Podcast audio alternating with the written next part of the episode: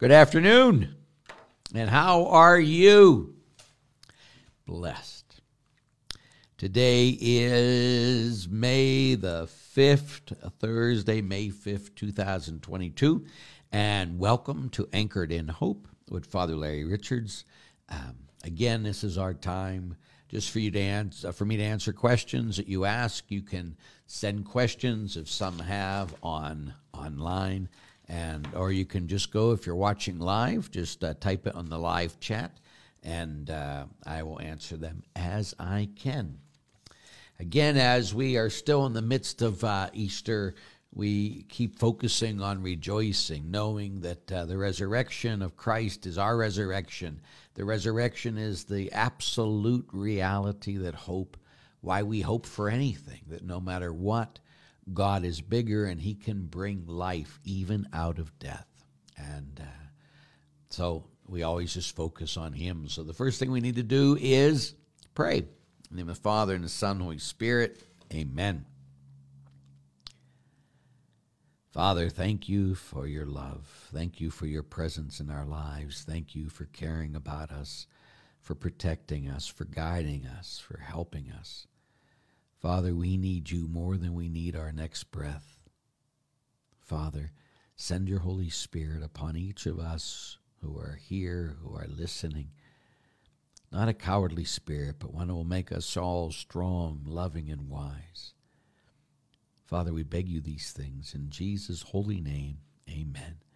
Mary, Mother of Jesus, pray for us. Good Saint Joseph, pray for us.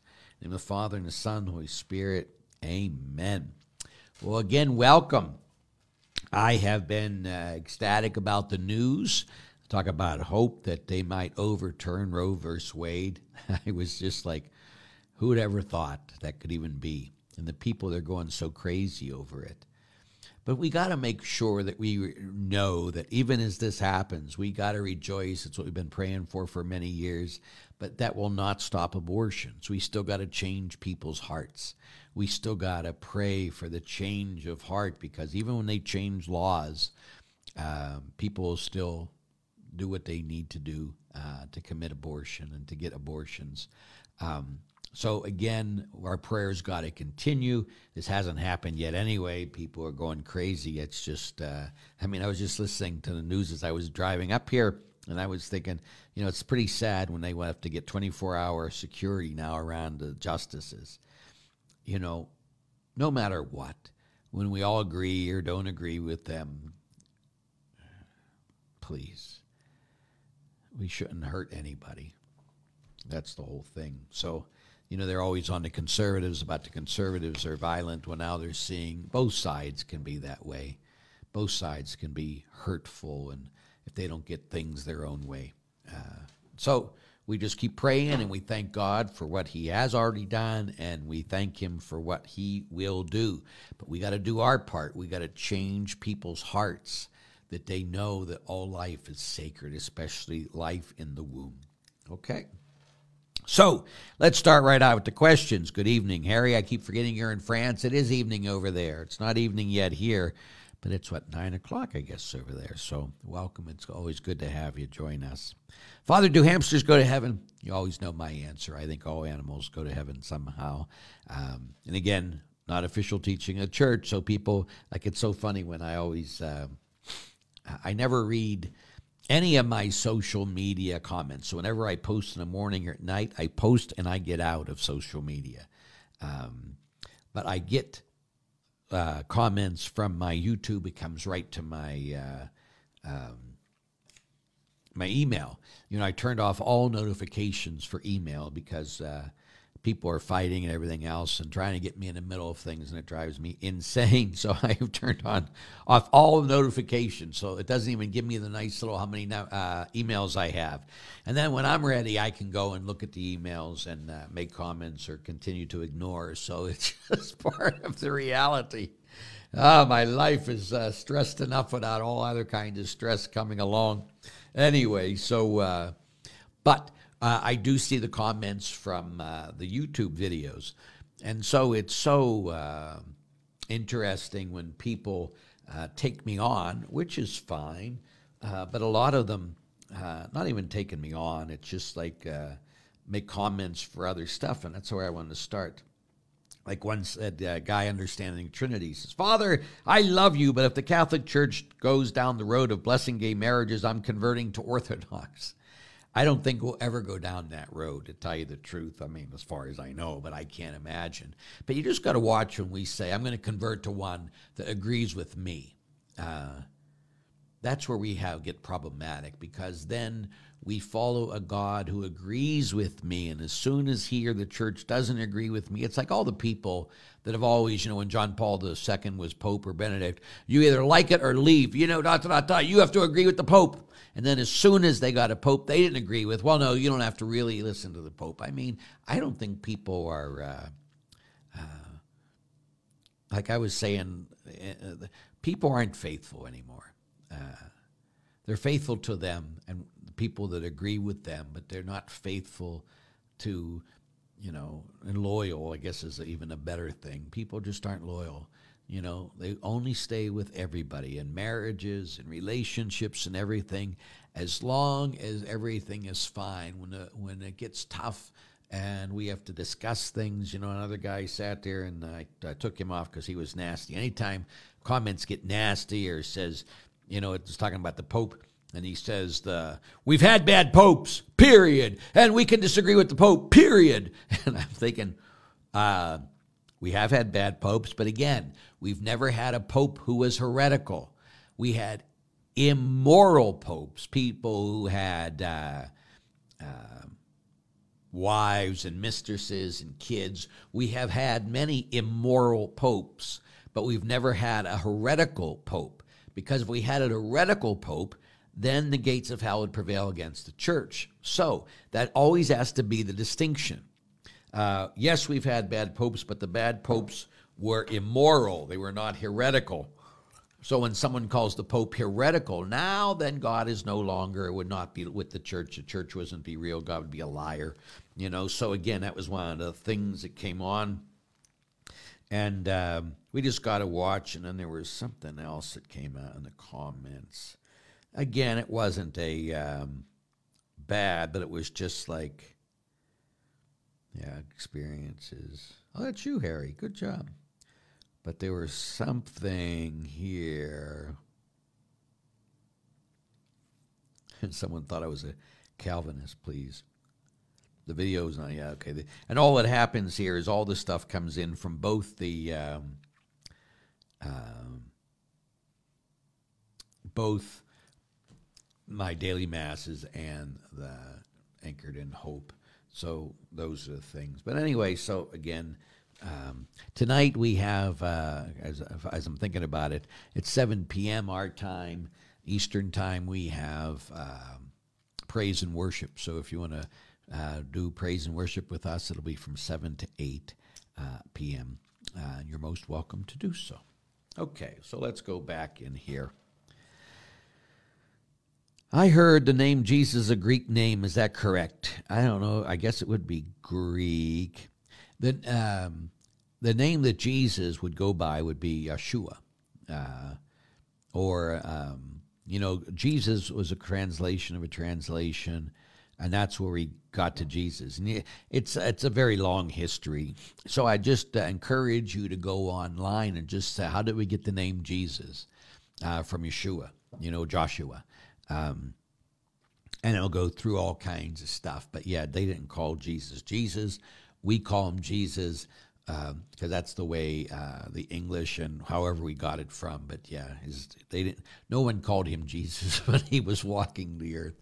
Now people go, "Hey, no, it says it in the Bible." I know what it says in the Bible, but it's the translation of a translation of a translation. Again, just uh, look it up because it's more detailed than what I just said. You know, so uh, I remember when I was in seminary and uh, they told us about, you know, how we got to Jesus. I'm thinking, wow, really? And I was uh, uh, scandalized. we got the, the way we got it here. I was like, really? Why don't we call Jesus Yeshua or whatever the way it was, uh, the way they called him? And it was again, you have to you have to look at it. Even our foundation, you know, the the thing for our salvation is IHS, which is the, the name they used for Jesus, uh, the way they uh, would uh, bring it, but it means Jesus. That the reason for our hope is in the person of Jesus Christ. It's always a person. It's not a teaching. It's not uh, not just a teaching or not just a ritual. It's always a person of Jesus. Okay, so. Uh, but I encourage you. It's quite interesting when you read it to go and read it. Uh, there's a lot on it. Jesus, Mary, Joseph family. Hello, Father Larry. Happy Cinco de Mayo. Yes. Questions about keeping the urn at home due to financial difficulty. How to best follow the Catholic Church's teaching. Thank you. Um,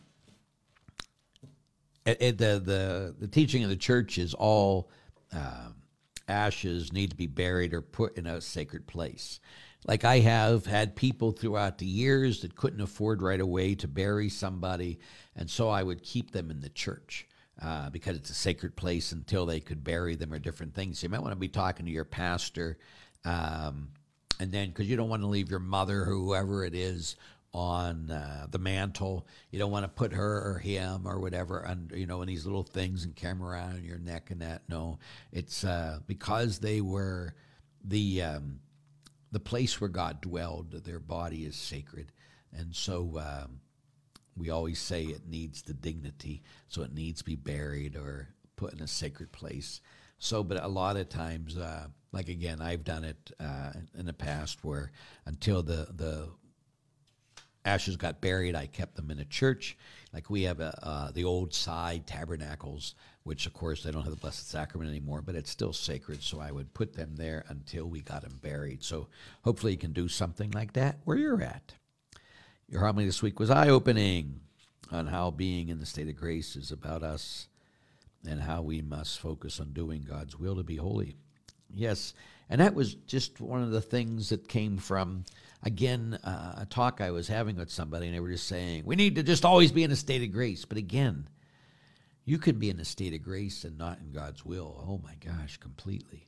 Um, and that's why we say that uh, we should have peace by definition. If we don't have peace, we need to look at the two things. One, are we in a state of grace or are we in any serious sin? Because serious sin will rob us of uh, peace.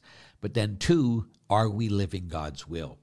Because again, you mightn't have any uh, mortal sins, you mightn't have any missing mass or gossip, you take care of the poor, all those things, but you're doing something God doesn't want you to do. But you don't know it. I mean, you're not doing it on purpose, so it wouldn't be sinful. But that's why it's so, so important. Like today, if you watch the homily or, you know, uh, listen to the homily from the Acts of the Apostles, I just talked about, think about how Philip was so. Uh, attuned in his prayer that when the first the angel spoke to him and says go up to that place and then the spirit came upon him and said go and go to them and he converted the ethiopian eunuch that he was so in tune with the God, the voice of god that when uh, god would speak to him through an angel through the holy spirit that he could hear and then do. And that comes from us. You know jesus said my sheep hear my voice. That we need to be so so so important that when we pray we shut up and we listen we listen we listen. It's just so so important. Again i'm sure many of you just do a lot of talking do a lot of prayers and different things and uh, that's not enough. It just isn't we need to hear the will of god so we can do god's holy will uh, it's just so important that we do that so uh, so good i'm glad that uh, it was eye-opening hi chris hi father larry looking at all the furor of the Supreme Court decision that isn't even even done yet. Exactly. Do you think it's possible for any healing in our country to take place? Of course, God uh, can do great healing. I always go back for my own self is think about uh, France. Now, France is a different issue again, but uh, to, to begin there, France was killing uh, all priests and everything else uh, for many years, um, and then once uh, it converted back, you know, they built La Sacré-Cœur, which is a big Sacred Heart, uh, 24 hour adoration in Paris. It's beautiful. But it was to make reparation for all the things they did against the church and uh, the Catholicism and priests and bishops. So all these things are possible for healing here in America. I think we have to be, you know, I'm very much, I, I hate to call out uh, Satan. You know, everybody's always looking for him and always saying that stuff, but God is more powerful than Satan, and he's more powerful than Satan in our lives. But I think we have to at least acknowledge that Satan is very uh, alive and present in our world and that he's the one who really works at uh, killing children, especially the unborn children in the womb of their mother. Uh, he's the one who's always selfish and always is concerned more about himself. And he teaches us to be selfish because abortion is the most selfish act you can do uh, to kill a living being inside of you because uh, it's inconvenient or it's not the right time or uh, you don't want to be bothered, whatever it is. To kill another human being uh, for your put yourself first is always a great act of selfishness, and it comes from the evil one himself, who was a liar from the beginning. But again, God always wins. Of course, God can bring healing. Of course, God uh, can bring repentance to our nation. I think what it takes, though, is politicians who are truly converted in heart, to have a deep knowledge of God. Because too many of them, and again, this is being judgmental, but I'm not calling out any particular person, again, I'm making in general, is that they're they call themselves Christians, but they're truly nationalists. That means that uh, nationalism is more important than Christianity. And by definition, then, you're not a Christian because a Christian whose Lord of your life is Jesus Christ. Period. That means if he tells you to do something, you do it. Period. Doesn't matter what anybody else says. Doesn't matter what anybody else says. Your country, your neighborhood, whatever God says, if you're a Christian, you only do his will. You're a slave of Christ. That means you live to please him. So uh, if he says take care of the poor, you take care of the poor. If he says leave in uh, immigrants or refugees, you leave in their refugees and immigrants. You don't tell him, no, God, that ain't, ah, he is in charge. That means that we got to do what he wants. So, you know, like I was sitting there saying the other day, someone, uh, a politician, again, I don't know her name, but she was uh, going against how anyone who allows, uh, says refugees is demonic you know? And so she was going and saying the catholic church is demonic because we stick up for refugees. And i'm like okay really? Are you so far away from christ and his word that you could even begin to say that? Uh, again when you follow jesus and you really follow the gospels or you follow the acts of the apostles Christ went out of his way to uh, take care of the poor and the rejected, who everybody else hated, he loved, huh? And when we start hanging out with everybody else that the world hates, we're showing we're like Jesus. But again, we gotta we gotta always make sure that uh, if I say I'm a follower of Jesus, I'm following him in all things, or at least I'm acknowledging when I don't you know, acknowledging, well, he's calling me to this, but I'm not there yet. I think you can handle that. You know, uh, like again, St. Augustine says, Lord, make me pure, but not yet. so he, he had that struggle, but at least he knew where God was calling him to, and he got where God was calling him to. I think the problem is when we, what we believe, we say, God, this is what you should believe, instead of God, I'm not there yet. Like in my own life, uh, I remember when John Paul came out and said, uh, "Very rare should we ever commit." Um, the death penalty should very rarely be used. Now, this is John Paul II. Now, Pope Francis said it should never be used. And John Paul II was very close to that. And so, and I struggle with that. You know, because in justice, I think the state's job is to bring justice to people. Even as I told you before, years ago, when I wrote to uh, uh, the guy, the Oklahoma bomber, you know, I knew he was Catholic, and I sent him a letter. Um, I can't remember his name right now, but anyway, um, when I sent him the letter, I says, I, be- I put right in there, I, said, I believe you should die in justice for what you have done.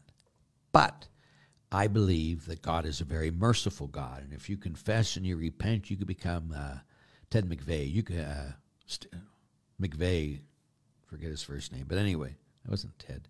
But whatever. And I says, but you can uh, become a saint. And then I found out, you know, uh, I uh, that the day he died, he the night that morning of, he actually called a uh, priest who was an SVD who I was in seminary with, one of the twins, and uh, he went to confession. So Tim McVeigh, Tim McVeigh could be a saint in heaven because he repented before he died. Now again, that drives everybody crazy too, but just it's of course possible because and anybody if that drives you crazy, you don't realize how much you deserve eternal damnation. It's just that simple. I mean, because if you knew how much you deserved eternal damnation, you'd be giving mercy to everybody. Anyway, but so I've struggled with that ever since John Paul II said that. But it doesn't matter what I believe, it matters what the church teaches. And if I struggle with that, the problem's with me, not with the church. And so I got to get to where the church is, period. I can't say that uh, John Paul II was evil or Francis is evil because I don't agree with that particular thing. I'm the one not evil, but I got to get there. And there's a lot of things in the church that I didn't believe when I first uh, came to seminary. the, the, and people go crazy with this, but first, one of the biggest things is I believed that Jesus was the Son of God. I didn't believe he was God. Can you imagine? Can you even imagine? I was in seminary. And I remember uh, cautiously saying, t- telling this to my spiritual director. And uh, he didn't judge me or say, Are you out of your mind? He just sat there and said to me, In the beginning was the Word, the Word was with God, and the Word was God. Bam! Absolutely everything made sense to me. Uh, yes, then I believed. I believed, I struggled with the belief in the Blessed Sacrament, Jesus truly present in the Blessed Sacrament. But that's my greatest belief now. So it's okay to struggle with the teaching of the church as long as you're open to wanting to believe what the church believes. That's the most important thing. So, of course, we can struggle. Of course, when the guy says, Of course, we can challenge the Holy uh, Father. Of course, you can, as long as you do it humbly. If you don't do it humbly, it's not of God. So, all the people that have went against him, I see no humility in any of them, in my opinion. And I've debated with them, talked to them. A lot of them were speakers with me, but they just think they know more. And so, in their pride, they go against things. There's everything we do to prove it's of God has to be true humility, not fake humility but acknowledging, yes, I struggle with this. I don't I don't buy it yet or I'm not sure that this has to be the teaching of the church. Tell me why. Show me. And then we sit there and we spend time reading. Like again, a lot of time when people go against Holy Father, they're just saying uh, well, I heard what he said because Raymond Arroyo or someone on EWTN said this about them. I'm not picking on Raymond. I'm just saying that they'll say, well, look what they said. And I always say, have you read the document? Well, no. I said, Well, neither is he, most likely. He's heard what other people said. And they take little pieces of it, but put it all in the context. They said, That's what those things you got to do. Because people have an agenda, they have a big agenda. Um, and so we have to make sure in humility that we always look at all the reading, we look at all the what the theologians say, all the sides of it before we start making public judgments about everything. Okay? So let's go on here. What words would you use to start a conversation about the gospel? God so loved the world that he gave his only son for you. A great thing, John 3:16.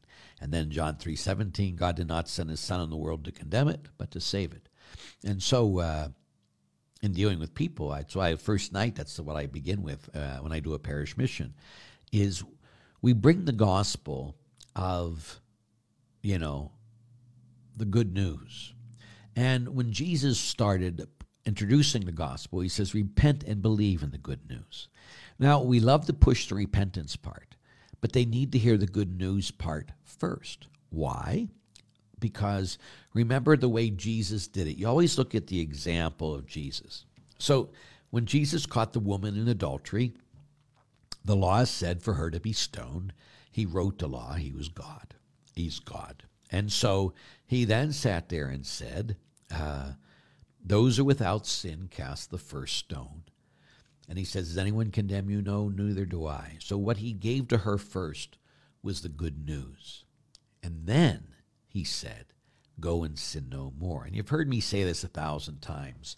Before we can tell people to go and sin no more, usually that's the first thing out of most people's mouths that you can't do that. And everybody knows that, or they don't know that, and they'll just hate you and they'll never uh, listen to you anyway. But if we sit there and say, um, God so loved you that he gave Jesus and he died for you, and God did not send Jesus to condemn you, but to save you. Now we can, because the deepest need in everyone's heart is to be loved. So we got to meet them there. And then when they come to experience the love of God, then we can hit them with the way God did it. Again, in the Old Testament, before God gave the Ten Commandments, He set His people free from their slavery. Huh? Before we can hit people with the gospel. It's the gospel of Jesus Christ, the gospel of love, the gospel of repentance. Of course, it's a gospel of repentance, please. But the good news is preached first with the repentance uh, second. You know, it's just the way Jesus did it when he, uh, uh, the way he lived it with dealing with Zacchaeus, dealing with the woman in the well. When he preached it in the beginning, he was preaching to uh, uh, the Jews uh, and trying to get them to change. The Pharisees trying to change their life. He was building on what uh, St. John the Baptist said when he preached repentance. He was now going, but again, as he uh, later in his ministry, he flipped that. And so I just a way that works best. Again, people still talk dirt about me. Like 30 years ago, I was much stronger. And uh, people again think I've got uh, uh, like milk toast. And I promise you, I haven't at all. I'm just stronger about other things. And I'm just, uh, I always think, okay, what's the point? The whole point of all this is to bring people to conversion. Well, how does that work best? By yelling at them first, which I've done for many years, or by hitting them with the good news first. Hitting with the good news brings more conversions than yelling. And the yelling or the hitting him over the head with that sin, they'll do it out of uh, fear, but they won't stay as soon as they're not afraid anymore. Again, it's just from 33 years of experience of doing this. I'm just telling you. Uh, so hopefully that helps. Okay. Let us all pray for Francis, our Pope, who's suffering with his knee. It was sad to see uh, him on in a wheelchair the other day, and I'm trying to pick him up so he could stand. It was, uh, uh, yeah, that's right. Yeah, my my uh, sweatshirt again. It does say "Got Mary" if you haven't seen this before, and then I'll show you on the back here. She got your back. She got your back, and so uh, you can always get these things. A friend of mine, Kurt Redinger, uh, sells them out in San Diego, California. Um, and you just go to Got Mary. Just go to Got Mary. Uh, put that in Google. G-O-T Mary, and they also have uh, uh, Saint Michael, uh, Divine Mercy. There's all kinds of great sweatshirts, T-shirts, all kinds of stuff on there, and uh, uh, this is my second one. I really really like them. It's uh, it's preaching without preaching. You know, again, it starts with the good news. If you got Mary, she got your back. It doesn't say like she's holding back the hand of God and he's going to destroy all of us, as some people interpret Fatima. It's that Mary says, again, Our Lady of Guadalupe, again, it's on my back. It just says, Am I not your mother who love you? Is there anything else you need? okay. That draws me in much deeper. So, anyway, there you go. Let's go into uh, one of the questions here. Why do we Catholics go to Mass and other Christians go to service? I had trouble explaining this to until I realized that I simply did not know. Mass is the Eucharist. Eucharist means thanksgiving. But the Mass is the actual sacrifice of the body, blood, soul, and divinity of Jesus Christ. Protestants have services because they don't believe in the Mass. They don't believe in the, the Eucharist. Most don't. There are some, of course, Orthodox, but they would, would not be called Protestants. They would not, not like that at all. Um, and uh, Methodists, some Methodists believe in the real presence. Uh, of course, the high Episcopalians believe in the real presence. And so Lutherans believe in the real presence. They believe in consubstantiation. We believe in uh, transubstantiation. Transubstantiation, transubstantiation means that uh, the bread and wine become the body, blood, soul, and divinity of Jesus and stays that way. Um, consubstantiation means the bread and wine become the body, blood, soul, and divinity of Jesus as long as the service is going on. So, but the main thing is because we believe it's a sacrifice. It's uh, we participate in the mass. We participate in the one sacrifice of Jesus Christ. Uh, whereas most of Protestant services are worship services or word services, uh, we have a Eucharistic service, liturgical service. I hope that helps. Let's go back to here. Um, Hi, Mary Mayo. Good afternoon, Father. I'm listening to your show while I assemble a barbecue in my garage. Uh, that's always fun doing that. We just bought a big uh, pergola for the rectory because the old one uh, gave up its ghost, so we had to get another one. So uh, they're going to put it. We're going to start putting it up Monday. I have to take the other one down this week, but it's uh, hopefully if it ever stops raining. Today it wasn't raining by God's grace. That's how we went and got it. So uh, but yes, good job. That's great, Sway. Okay. Hello, Father. Hope you're having a blessed day always. When a person says God bless you, is that a blessing? I thought only priests and deacons could bless you. Well, only priests and deacons can give official blessings of the church, but you can. I'm very strong on parents blessing their children. Like, there's nothing greater than a blessing of a father. So, if, uh, especially if you do this ever since they're babies, when they walk out the door or before they go to bed every night, you as a father or as a mother, place your hands over their head and ask God to bless them and pray a blessing upon them. They will always look to you for that blessing. And uh, especially with fathers, they are the priests of the family. So they can truly give blessing. Not the official blessing of the church. Again, only priests and deacons can do that but they can truly be uh, be a blessing and bring a blessing to God. And again, like when I always say about uh, we are blessed, we are blessed. Why? So we can be a blessing to others. That's why. It's not about oh look at all the things I got or look at how God treats me. It's that God blesses you so you can bless others. So God takes care of you so you can take care of others. Blessing or I'm blessed is never a selfish. Uh, should never be a selfish proclamation about I'm blessed. Oh, look at those all poor people that aren't. It's always I'm blessed so I can be a blessing. I got to blow my nose, so excuse me.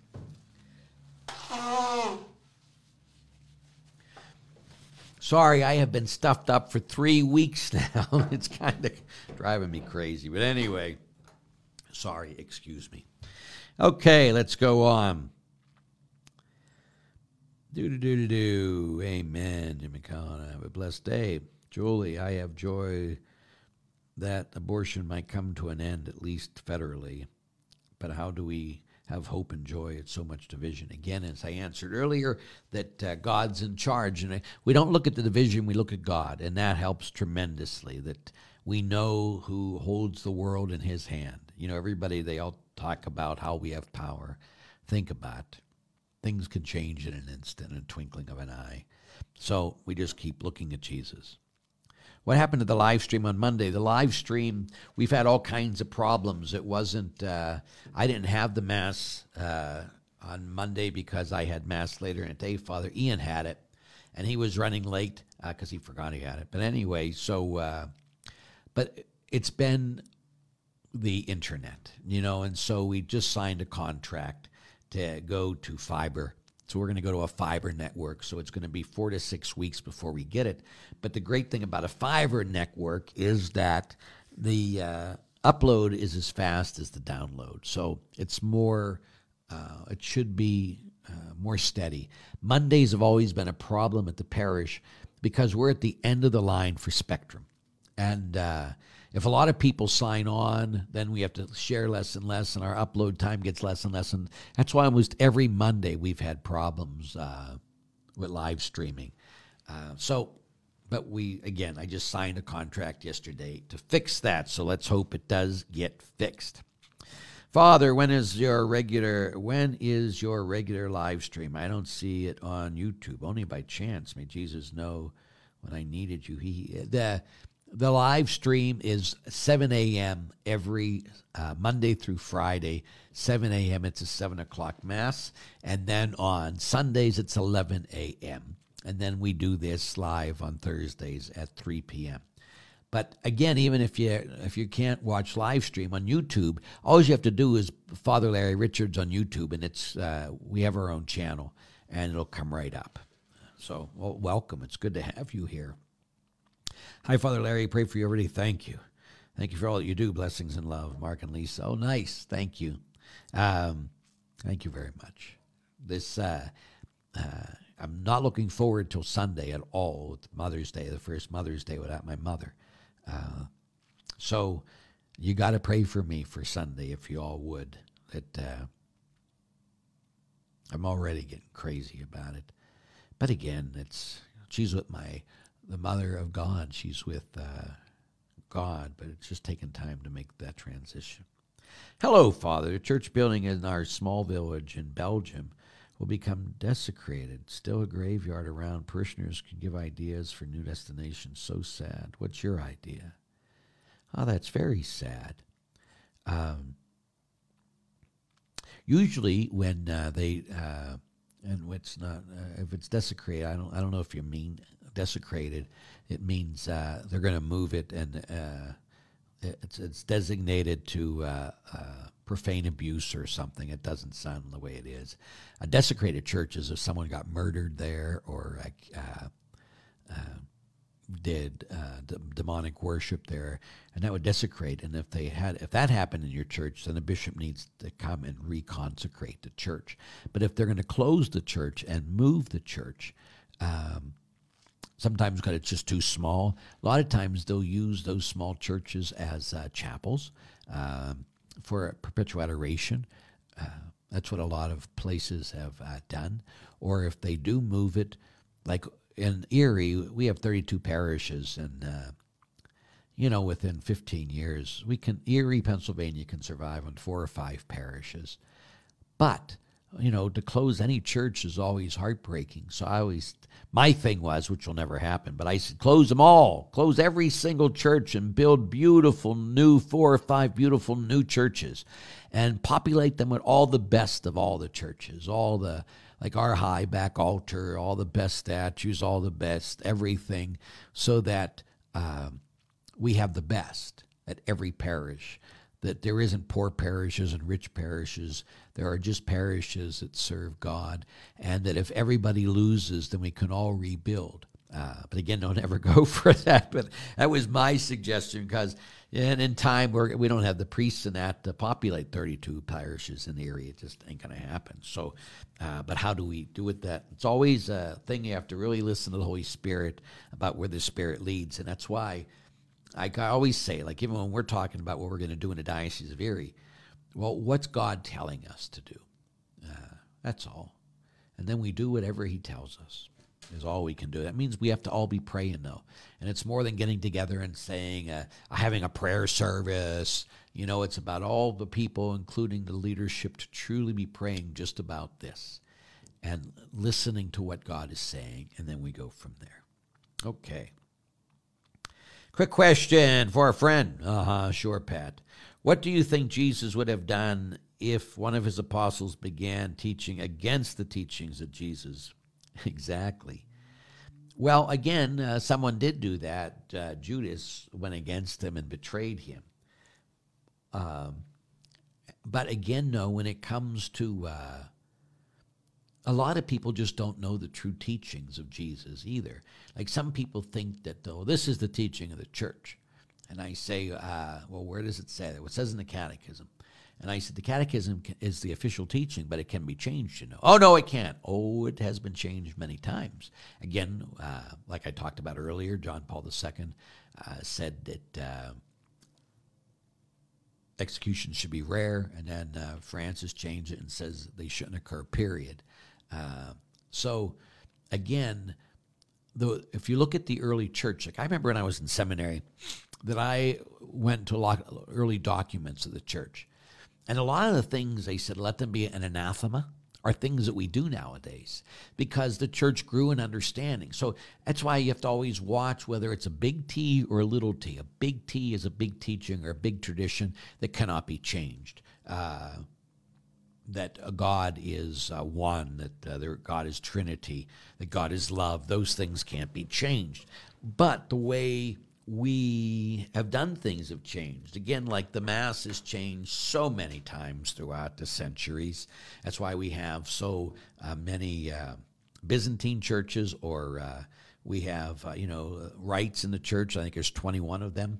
And they all do things different. Not so, I mean, so different that, like in the Catholic Church, we believe the only way the bread and wine can become the body, blood, soul, and divinity of Jesus is if you have truly unleavened bread. If any leaven enters that bread, it's no cannot it's no longer valid. You can't the mass you can say the mass, but the the bread and wine doesn't become the body, blood, soul, and divinity of Jesus. You go to the Byzantine or the other rites. They believe in uh, that in the that leaven should be in there. And they had, you know, the, the saints did whole theologies about this, um, about why. And so there you get leavened bread, which is much thicker, and they cut it up into squares and they put it with the precious blood, and they don't separate the body and blood. They have little spoons, and you go in and you receive communion by the, the priest dipping out one of the little squares of the body in the blood of Christ and then drops it in your tongue. A very different way of saying Mass. So a lot of people think that uh, some of the changes that happen are going against what Jesus said. It's amazing when Jesus talks about uh, if you want to be perfect, go sell all that you have and give it to the poor. That's what Jesus said. What did Jesus say after he taught us the Lord's Prayer? He says, If you forgive others, your heavenly Father will forgive you. If you do not forgive others, neither will your Father forgive you. So he tells explicitly even if you go to daily Mass, daily communion, say a rosary every day, if you refuse to forgive somebody, you will be damned because God the Father will not forgive you. That's the teaching of Jesus. Now, people change that and say, oh, no, no, ah, the teaching of Jesus is real. The teaching of Jesus is Matthew chapter 25, when Jesus explicitly says who goes to heaven and who goes to hell. So, Jesus said, I was hungry and you gave me food. I was thirsty and you gave me drink. And then he says, Get out of my sight, you condemned to the everlasting fire prepared for the devil and his angels. That's what Jesus said. So Jesus said, You will go to hell forever if you don't take care of the poor. That's not me. That's not the church. That's Jesus.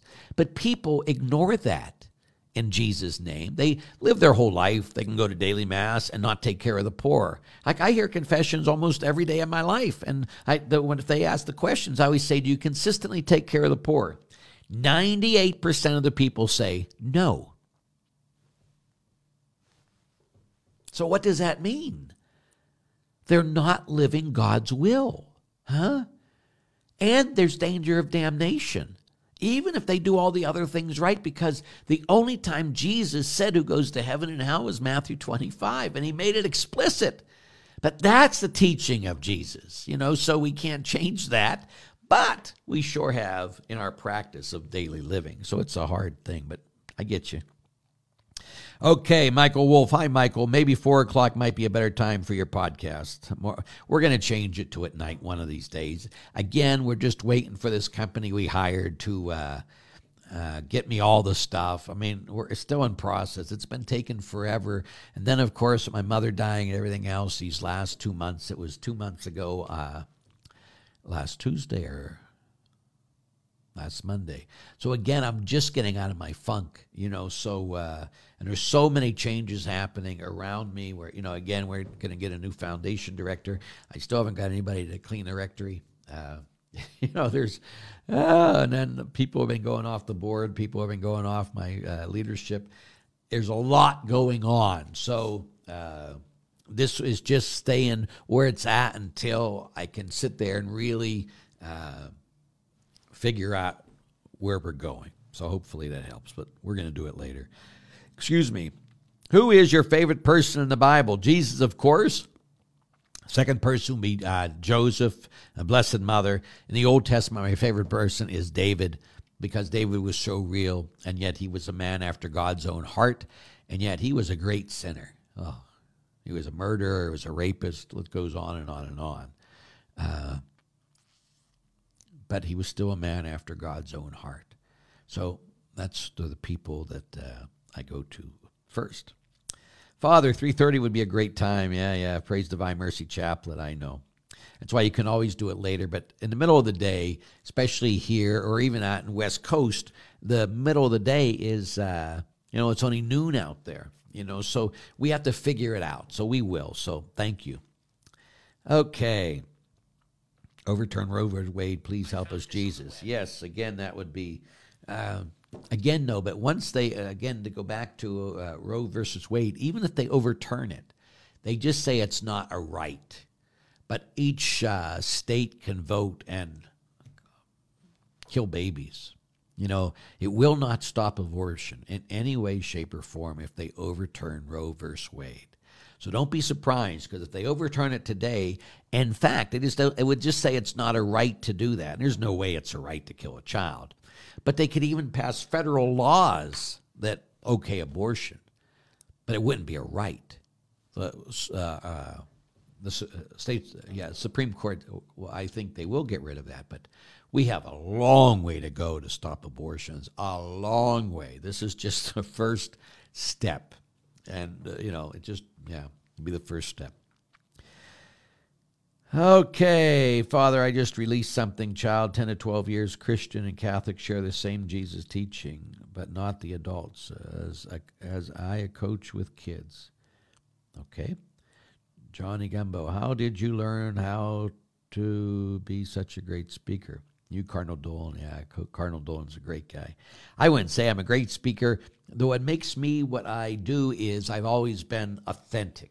You know, like we're going to be teaching eventually with the foundation, priests and deacons, how to preach. And my job for that will be teaching them to have anointed speaking. You know, because if I just tell you a joke or I just tell you things that's from my head and what I understand, then it won't touch you. You got to be from heart to heart, as uh, St. Francis de Sales said. And it has to be anointed because the only one that can change your heart is the Holy Spirit, not Father Larry Richards, not uh, Bishop Barron, not any, nobody can change your heart. Only the Spirit of the living God. So we the preach anointedly means that we're, we surrender and let the Spirit of God speak through us and we get the heck out of the way. But then after that, you have to be authentic, that you got to be who you are no matter where you are. And you got to be enthusiastic. And enthusiastic means filled with God, which is anointed. But so those two things to me are the most important things. To be authentic and enthusiastic is uh, some of the best things you can do. But I often say what happens with me is the Holy Spirit sets me on fire and people come to watch me burn. It's all the Spirit of God. It sure isn't heck Father Larry Richards. He's a great and awful sinner. I mean, again, anybody that comes and says, Oh, Father Larry, he's a great and awful sinner, that's not false humility, it's truth. You know, I'm fully aware of who I am fully aware. Okay, McVeigh probably went to purgatory if he got in. Big if. But we have no, you just judge somebody. We just don't know. But it, the teaching of the churches, who's the first one we know that went to heaven? Do, do, do, do, do, do, do. The good thief. And Jesus didn't say to him, uh, after a thousand years of purgatory, you're going to come to heaven. Again, what's the teaching of Jesus? This day you will be with me in paradise. this day, today you will be with me in paradise. Pope Benedict talks about purgatory could be an instant because we talk about things in years and everything else, but there is no time in heaven. And purgatory can be an instant, uh, St. Benedict, uh, Pope Benedict said. So again, you just got to watch. Uh, at the moment of death, everyone, if they're Catholic, if they go to confession, if they repent, uh, they're giving a plenary indulgence at the moment of death. And a plenary indulgence is full remission of all confessed sin. So, if Tim McVeigh went to confession, if the priest gave him plenary indulgence, then he could have went right to heaven and become a saint. That's the teaching of the church. You and I might not like that. Why? Because we want to focus on justice. If it comes to me, I talk a lot about mercy, but I'm one of those justice people, which is very wrong. But in my heart, that's the, I'm a justice. Like if I see a movie, I love when the bad guys get it. You know, I just do. And then the Lord says, "What if you got what you deserve, Larry?" And I just say, "You're right, God. I'm sorry. Uh, whatever." you know. But again, I know that if God just gave me justice, it would be a problem. Okay. Okay, McVeigh probably went to purgatory. Yeah, no, women's conference gifts of the Holy Spirit today through Saturday. Yes, uh, I'm, I'm one of the speakers for the uh, uh, women's conference. Um, it's on most of my stuff, and it's free. You can go on and see that. I talk about uh, discipleship and that kind of stuff. Okay.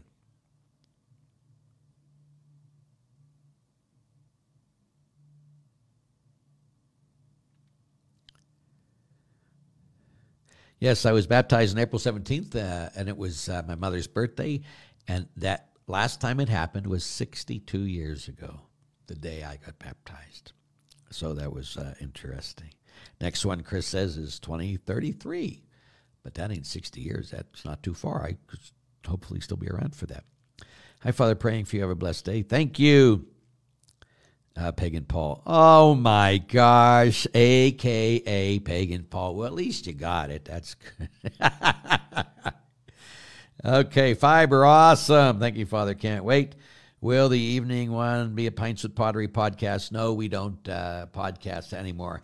I, I, we were just talking. We don't really get the numbers for it anymore, so I don't know what we're going to be doing with that. We will see. Okay. Hi, Andy. Good to see you. Happy Cinco de Mayo. Yes. Um, yeah. See you soon. Yeah, we'll be out in Phoenix coming up. Harry says, quoting John Wesley, good, set me on fire. People come to watch me burn. Exactly correct, John Wesley. Do, do, do. You get through this Sunday. Mama is the Mama Mary and baby Jesus. That's what helped me 2014, 16. God called my folks. Uh, does get a little easier. Look up a beautiful song. I can only imagine. I know that song quite well. Um, and again, we have a big thing for pro life on Mother's Day, too. And uh, again, I've always said Mary's always been my mother, of course. It's just, you know, it's in humanity, it's just all. Father, how to share with people with cancer patients, how to live with, as I'm a cancer survivor before, as the social issues may affect me in certain ways. And again, cancer, I've had so many people in my life with cancer, and it's a horrendous thing. Like, first thing I always say, uh, is never waste your suffering. Always offer it up for somebody else because then it becomes salvific. You know, suffering in itself means nothing. But if you do it for somebody else and say, Lord, I offer this up for someone else, and pre Vatican II, people learned a lot about that. We haven't talked about it uh, so much uh, post Vatican II, but it's still official teaching and still an important reality to offer up our suffering for the good of somebody else. So I always say, if you're suffering, no matter what you're suffering, it's going to be having a headache today or whatever. Lord, I offer this up for the conversion of my children, or I offer this up for someone who's dying, or I offer this up for someone, and you become a powerful instrument. You become a co redeemer with Christ on the cross. It's all Him. You're just sharing. Remember, it says we share in the sufferings of Christ. So we uh, do that, and you can offer it up and join Christ on the cross. Yes, the passion is a great thing. We only do it, I do it at every mission. So, again, let's go here. The last question here. In the resurrection accounts, where there are three women named Mary, could you please elaborate on these three? Well, I know one's Mary Magdalene, one's the Blessed Mother. I'm not sure of the other one. It is, uh, but again, if you Google that, I'm not a scripture scholar. Uh, so there's certain things that are way out of my uh, pay grade. I could sit there and uh, do that. Like if I have a question, that's what I do. I'll just Google it and find out, or go to Catholic Answers, who usually do a fantastic job down there. Uh, and that's what we do. Okay. Anything else here? Why do you end your homilies saying it's detracted? But the way I end all my homilies are May each of you know his love today and forever. Amen. So it's may each of you know his love today and forever. I hope that helps. People always ask that question. Okay, I got to go. Uh, again, we have, uh, you can come watch us tonight at 7 o'clock. Uh, we'll praise and worship Almighty God. And then 8 o'clock for those in Erie, we'll do Pints of Padre. Uh, Padres, Father Mac will be there too. And, uh, but again, just know all of you that I am praying for you next week. Um, I'm going to be on the road. I might be able to do this. I might not. It depends where I am at that time. So I might see you next week, or we might have to go two weeks. We'll let you uh, know on uh, uh, the ma- uh, whatever. We'll let you know somehow. Okay. So I love you. Please pray for me and pray that I always do God's holy will.